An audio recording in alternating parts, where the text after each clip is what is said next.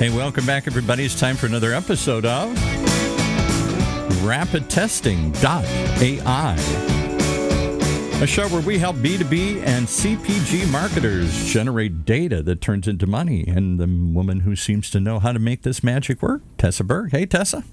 Hello. How are you? How where, are you? where are you holed up? Where are you bunkered down? Are you, or are you out in the world again here?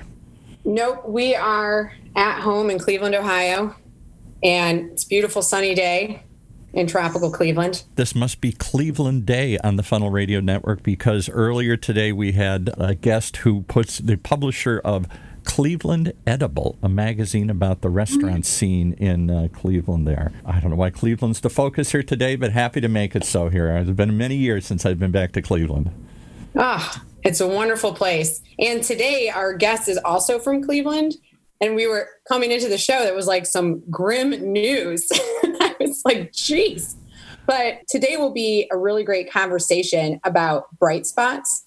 The one thing that we've seen is companies, especially in medical and bioscience, have not just pivoted, but that have had to change what it is that they're selling or making or bringing to market.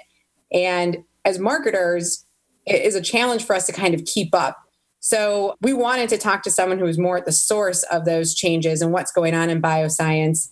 And our guest today is Matt McBride from BioEnterprise. And I'll let him say hello.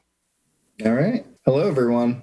Happy to be here. You know, when Tessa and I originally started talking through this, I had to think about the audience and ultimately I think that in bioscience and especially commercialization, you know, we're always marketing, we're always selling. And I think that if you're not, you're probably not long for a job in tech transfer commercialization, but it's always trying to find the the niche markets that might be a good fit for your technologies and how to sell them correctly because if you don't fit into the right sales cycles with large companies even a great idea can fall flat so i think that you know that's something that i've learned over the last 10 years but i guess with that do you do you want me to go through my intro Yeah, I think that what I found really interesting in those early conversations is how well your journey has prepared you for the role you have now at BioEnterprise. So, can you tell us a little bit about how you got Yeah. started and those experiences that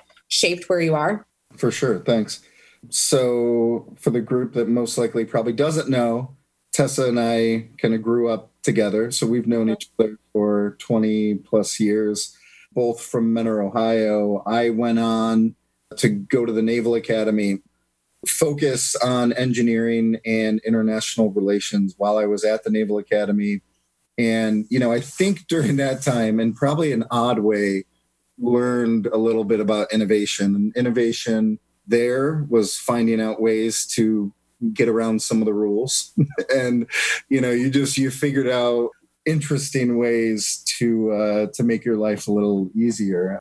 From the Naval Academy, went on to Athens, Georgia, went to supply school there, then spent about 18 months in Far East Asia. So part of the time in Diego Garcia, small island, and then Singapore.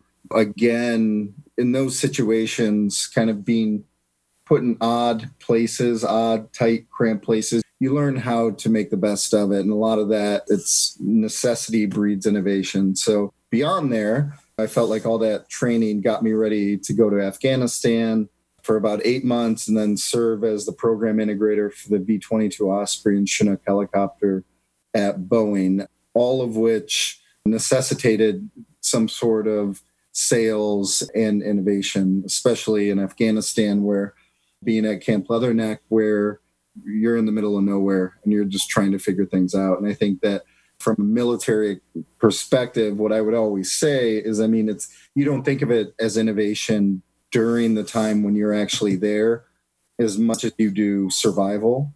And so I think one thing that I always try to uh, tell my team and people that we chat with is you are innovating in some way. And it's just really getting down to the kind of the brass tacks of look at your life and what do you do to make it easier. And so I urge people as I'm mining for innovations to really think about everything that they do and the processes that they follow and what they do to make that easier for themselves. Anyways, so this kind of leads right into got out of the military, joined Cleveland Clinic Innovations, where I was really uh, initially dealing with internal, almost like continuous improvement projects, and then moved on to manage inventor services, which essentially meant I ran our version of a Shark Tank. So weekly, we'd get in about not weekly, but we'd get in 300 invention disclosures per year, and each one of those would be reviewed with my team, and we would decide.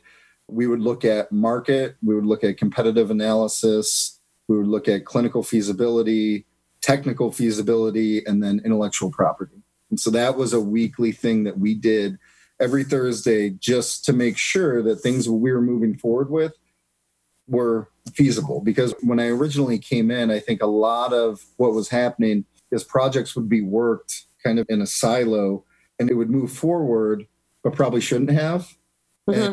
Which ended up resulting in you know people trying to market these things and saying, well, there is no market or people aren't necessarily hungry for this product at this time. So I felt like that was a good vessel and filter, you know, to make sure that we took that 300 and funneled it down to the amount that we really should be working. You said so much there, and I have a few. Sorry.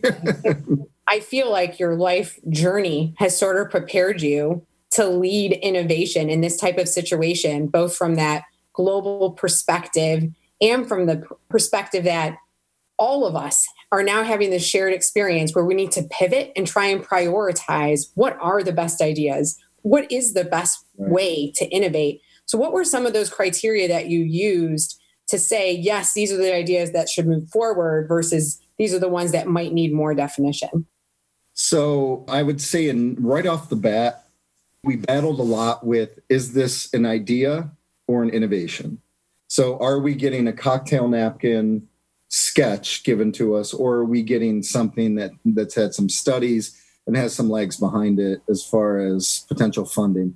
So what we would do is during those meetings and continue to do it BioEnterprise is to look at that addressable market and I don't want to give a finite answer around what those markets what the dollar amount is because I don't I don't think anyone has that perfectly kind of sketched out and it kind of depends is it healthcare IT is it therapeutics and diagnostics or is it medical devices?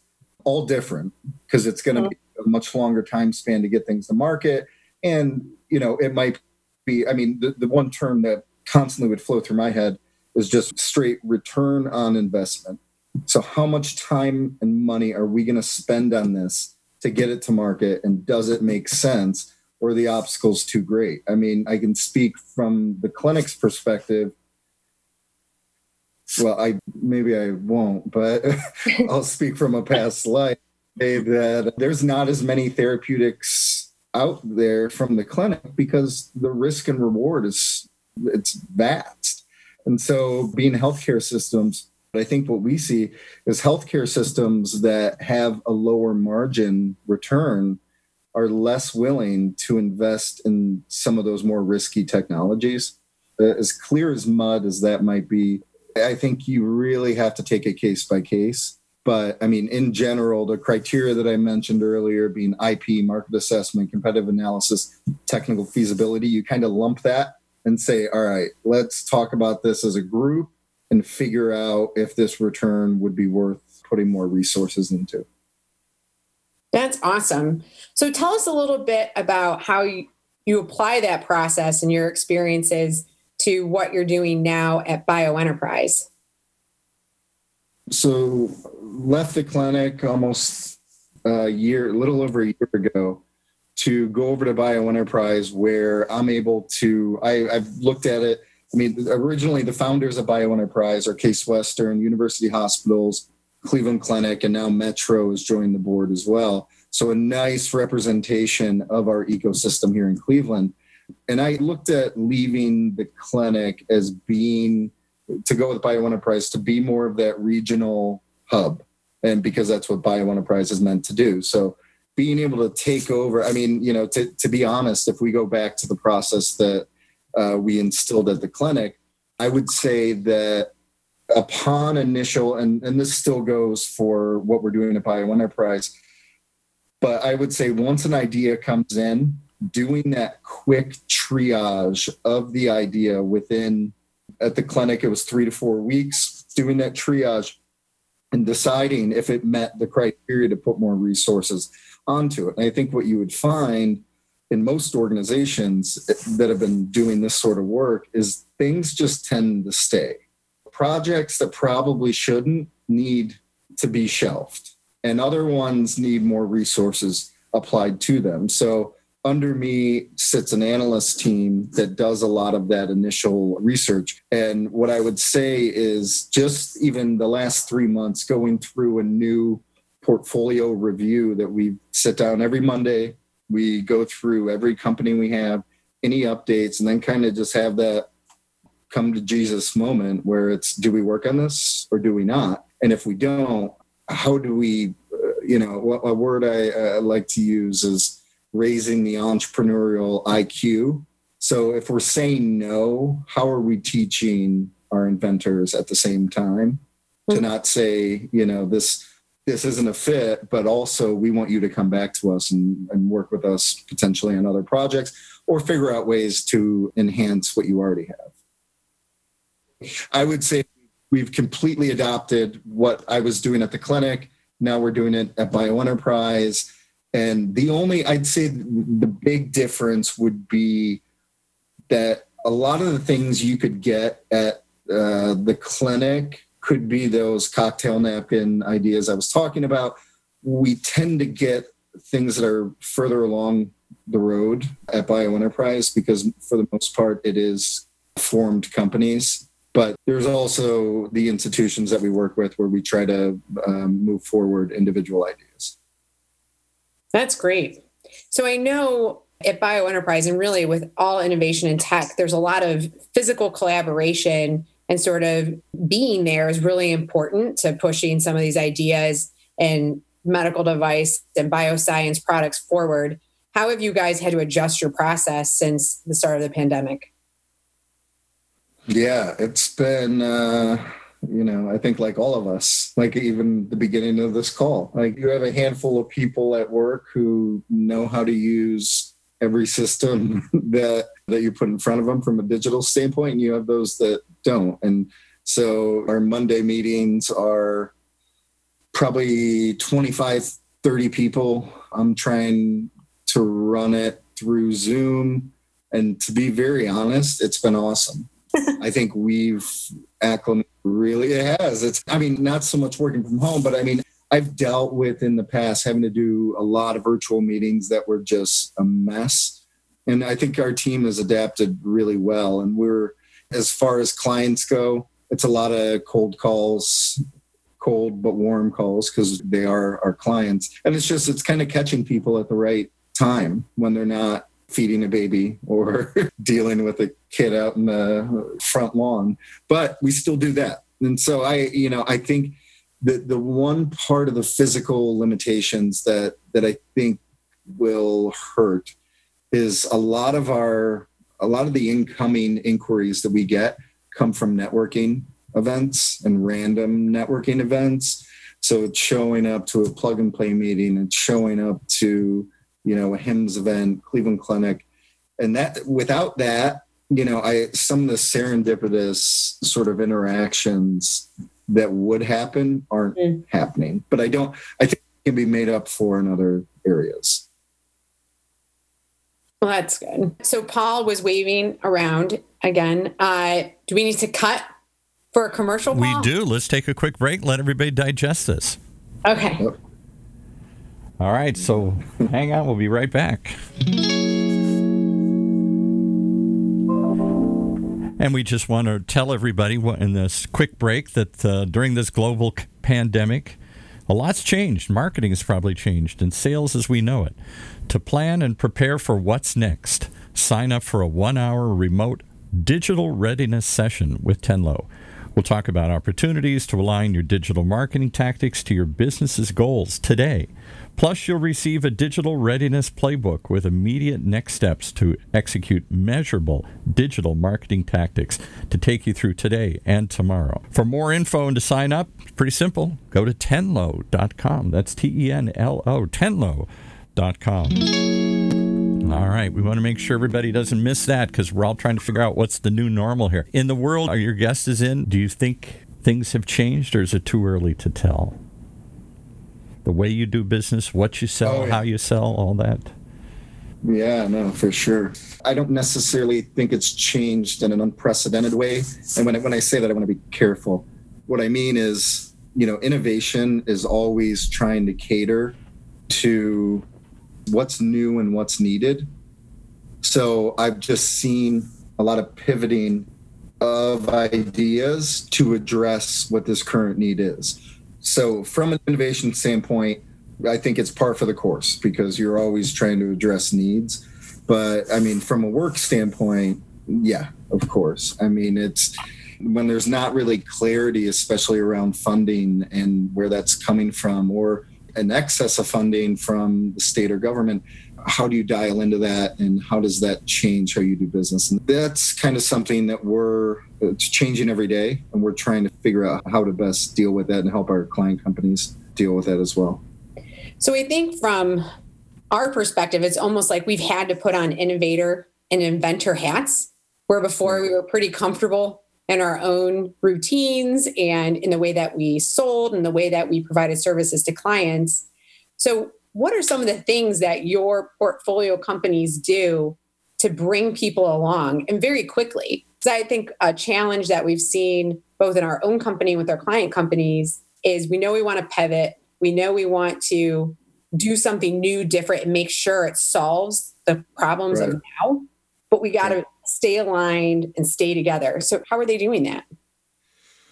So, I'll give you an example of, I mean, there's several examples, but one that I find kind of just striking is we do have a company called Nelderm, and they had essentially dealt with wound healing and I think uh, different patches with hydrogels. So once this happened and once the need for PPE sort of came out, they completely pivoted and started making these face shields that were antibacterial and that became their sole business. And that was kind of an overnight decision. I, prior to, I, I don't think they'd ever produced, I won't say they ever produced a face shield, but now mass quantities and to the point where they now have a large contract that's about to be signed in probably the next 24 hours. So you have people like that. But what I would say is they just they read the tea leaves quickly and decided to go that direction. And then you have others that are I was speaking with the CEO earlier today, Jacob Sheridan from TPA Stream. Theirs is a fit. Their job is to make operations easier within a hospital. So if they can bring down cost in any way, it just tends to be a natural fit. And people like that are succeeding in a big way because they're not necessarily rowing in an opposite direction. I had a great conversation I know we're going to talk about partnerships, but I think this might be a good way to segue into that a little bit. We have a relationship with UCSF Health Hub out in San Francisco. And I had a conversation with their executive director today. We, we've been meaning to catch up. And his thought is there's kind of two categories, and it's either you're able to adapt to COVID just because you can, and then there's people that can't. And there's just business models that don't fit into this model. So you know i think what he's seen is actually a huge spike in a positive way in mental health. And he's more in the it side the mental health apps. Mm-hmm. he, he said they they've never been so successful in getting funding than they have over the last two months so i think that there's a paradigm of which companies are willing and able to fit the COVID model and others who just aren't able just based on the market right now. Yeah, that is really interesting. So, speaking of the partnerships, tell us how that has evolved And has it opened up any new opportunities um, as a result of the pandemic? Yeah. So, a part of my role while I was at the clinic was business development, which was essentially building an alliance system, which would bring in sort of, if you look at what the clinic's really good at, or you look at what most healthcare systems are good at, it normally doesn't include manufacturing, app development, any activities that would go around therapeutics and CROs. So it's it was kind of looking at filling those gaps. Like what do our companies need that we can't currently provide? So a partnership that's actually been really positive over the last just week or two is a company out of Japan called Murata Manufacturing. And I think this is an interesting one because it shows that companies whose focus wasn't initially healthcare are working to help healthcare companies or help and partner. So Murata focuses on manufacturing, aerospace, automotive, but they're really good at making small sensors. And so I have a need internally for small sensors. So we've been able to put those two together and have those partners come in, partner with our companies, and they both provide critical pieces to each other's business but wouldn't be typical partnerships if you were to go back a year ago. So I think getting those companies that want to get more into healthcare, and, and in all honesty, I mean, these companies like a Murata, who are you know revenues dropping from a consumer standpoint, they're trying to find ways to make that up, and I think we're on the receiving end of that to say, all right, well, we can figure out partnerships that could potentially do that for you and in healthcare because it's obviously a hot button right now. Otherwise, I would say some of this or most of this group is in Cleveland. The way that I try to sell partnerships, UCSF Health Hub would be a good example. San Francisco, they don't have a ton of issues with funding. They don't have a ton of issues with ideas. They sometimes have issues with plugging in that clinical validation piece. So when I'm selling, I'm going out to those types of individuals, you know, not to say that there isn't great institutions out there, but I think it's just just a saturation of ideas that are out there. So I try to bring them in to plug them into our local institutions and create those sorts of partnerships as well because I, we've seen a lot of success in doing clinical validation locally with external companies. That's really interesting. So let's say I am a company I found a pivot. I want to get into the medical space. Like, how did you find Murata, or how would I, as Murata, like let someone know, like a BioEnterprise, that I have an innovation that can help solve a problem now? Right, and that's hard. And I think that goes back to the physical distancing that we were talking about earlier is this relationship started when I was at the clinic probably 8 years ago when one of my main physicians was speaking at a conference in Los Angeles. And they just said, Well, we want to talk to him.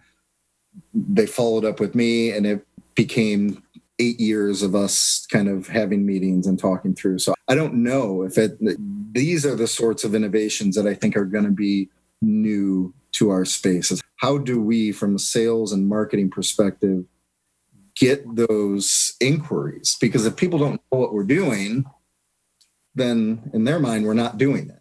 So yeah. I think we're trying, and this is a little more passive, but you know, from a website perspective, just from a, a how do we properly blast media out to get responses? But it just it's it's one that I struggle with. But a lot of it is going to be because of people on this phone call and sharing our networks and just knowing what we all do. So it's almost like when you have that need, it's a different type of communication and, and virtual networking yeah. to be able to get in front of the right people to say, hey, who is available to help solve this problem, provide a piece of the puzzle. Right. Um, do you guys have any events coming up or any, are you thinking about virtual events that might help with um, yeah. making those connections? Yes. So we have, and I'm, I'm going to send this over after, but so we have a, we're calling it a bio edu, bio education web series. So, the business of bioscience, mitigating new market risks emerging from the crisis, forecasting bioscience investment trends in the wake of COVID, and then raising non dilutive capital in a stressed economy. So, those are just events that we're doing. But Case Western School of Medicine is doing a ton, Jumpstart is doing a number. And so we we're partnering with Jumps uh, with Case Western on a few of these, and we're we're looking for panelists from the entire ecosystem. So I've noticed a lot of collaboration here from at least the event standpoint right now and how do we deal with this collectively you know speaking of jumpstart we have monthly meetings but we had a covid related meeting recently which has jumpstart ourselves and about i'd say 14 15 other partners and we spent about two hours going through 100 plus it was pro- probably approximately 100 different COVID related technologies. And I think the most important part there is we sat there and said, not just like, here's our report out, but here's where we need help and here's how you can help. And so I thought that that was an extremely positive sign that the ecosystem is moving in the right direction.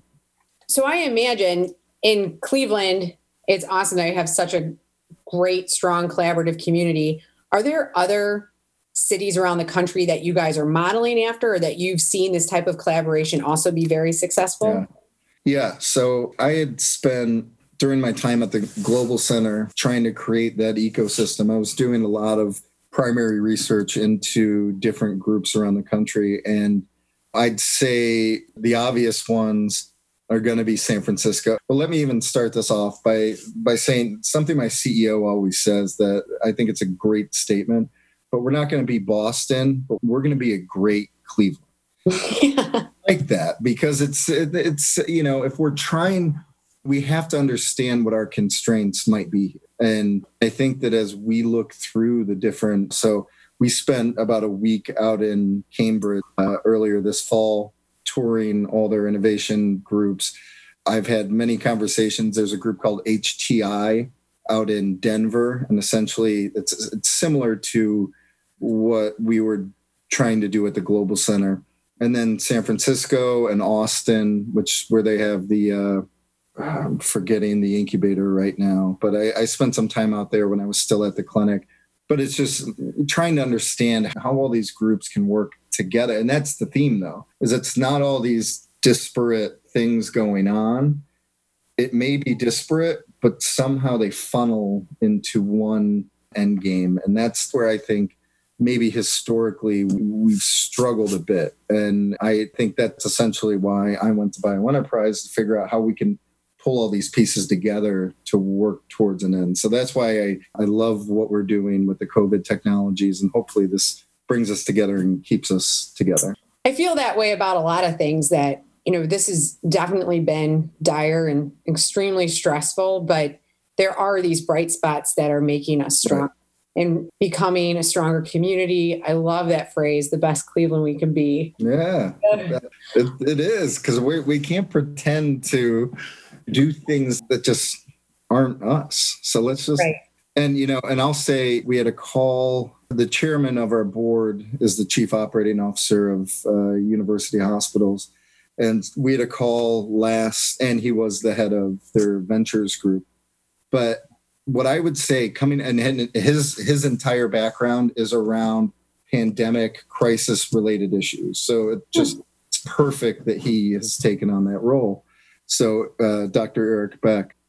But I would say, you know, we spent about an hour on a call and I came out of it feeling really positive, which you know we're talking about a pandemic so you know there's not much that you can come out of that with with a smile on your face but I mean, he, in doing this, just the response that he's already seen has just been amazing. And, and not just from his own team, but nationally and how the landscape is changing and how, I mean, think about telemedicine. Think about that. I mean, just starting there, telemedicine has been something that's been, I wouldn't say up and coming, but a growing field but there's been a lot of problems around reimbursement around. So now you're getting these telemedicine companies who are now getting reimbursed because they have to. There's there's kind of no option. I mean, we reached a point where a lot of these potential groundbreaking things are going to come through because we need them. And you know, the same goes with the FDA, and they're fast tracking a ton of things that otherwise might not be fast tracked.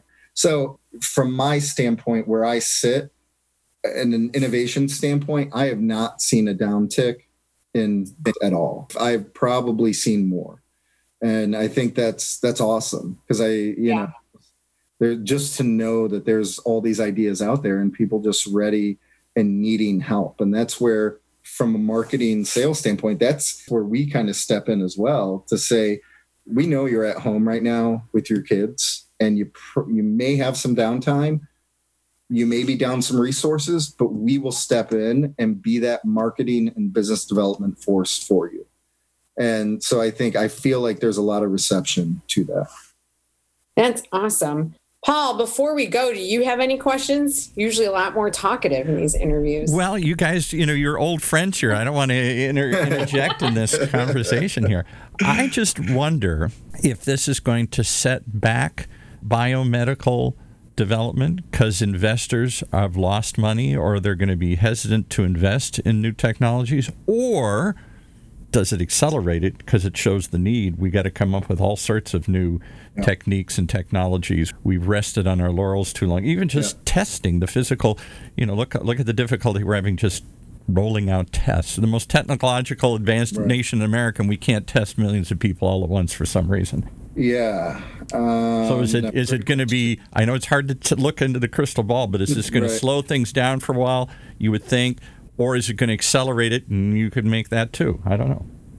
Yeah, no, I think I mean it's a great question and an answer that is probably many many pay grades above me. But, uh, but no, but what I would say is not to complicate this, but both. I mean, I think you're gonna see your companies that aren't able to adapt.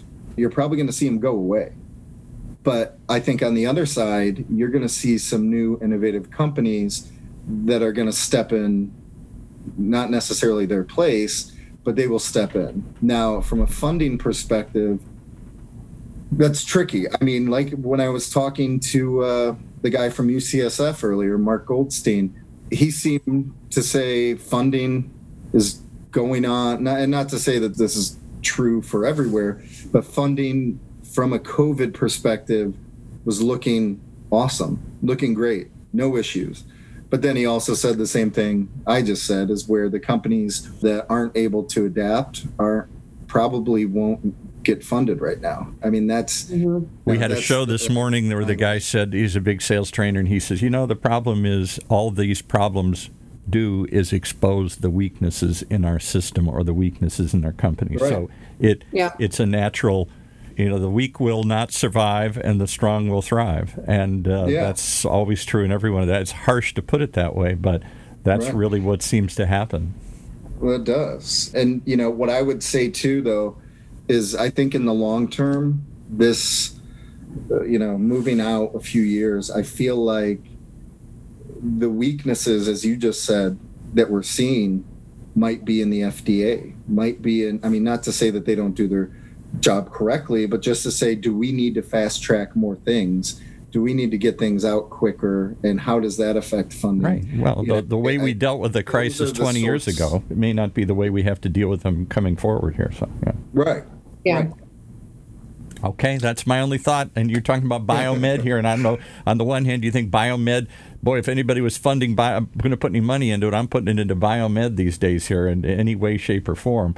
But maybe it's too early to tell. I don't know. Well, and valuations are different right now, just based on where we're at, and investors want to make sure that they're getting their return on investment. So I think as things settle a little bit and, and valuations even out, we'll start seeing a lot more investment. And what I would say is we have a group called uh, G2G that we work with, and they do their government consulting essentially we have probably 40 plus federal or state opportunities to get funding for these startups. I mean, there's so uh, I'd say the government has stepped in a good amount to help uh, a lot of these startups and keep them afloat, at least for the time being.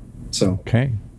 Yeah. Well, well, sounds like we, we've morphed into a whole nother show. We went way over here, but that's good stuff. Yeah. Oh yeah. Well, and I was just going to say as a closing thought that I think is really important for anyone in product or business development or marketing is if you work at a bigger company and you need to pivot and you need to pivot now, start looking at that startup community because as Matt shared, they're much more agile, they can move faster, and they can make those changes much faster than a larger company. As I like a concern I have is, you know, with the larger mid-sized enterprise businesses, they can't do that but they might be producing a small piece of the puzzle. So keep networking, even if we're not all together, and see where you can be a part of that bigger picture. and get a cool background like I've got here on your things. Yes, I know. Not just my office. I have an American flag back here. there you go. All right.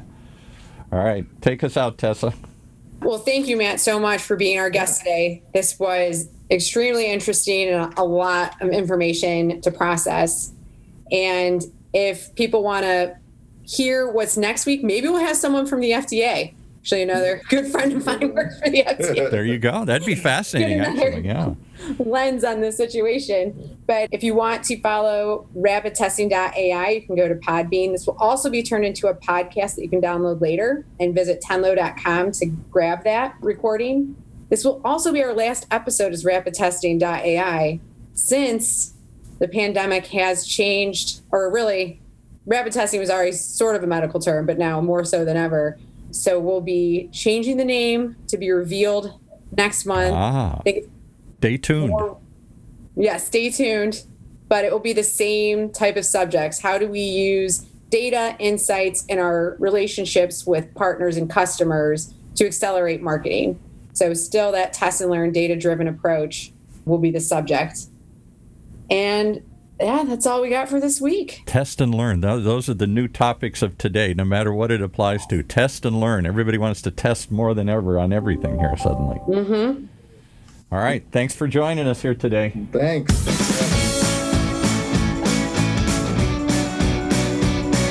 You've been listening to another episode here on the Funnel Radio Network. For at work listeners like you.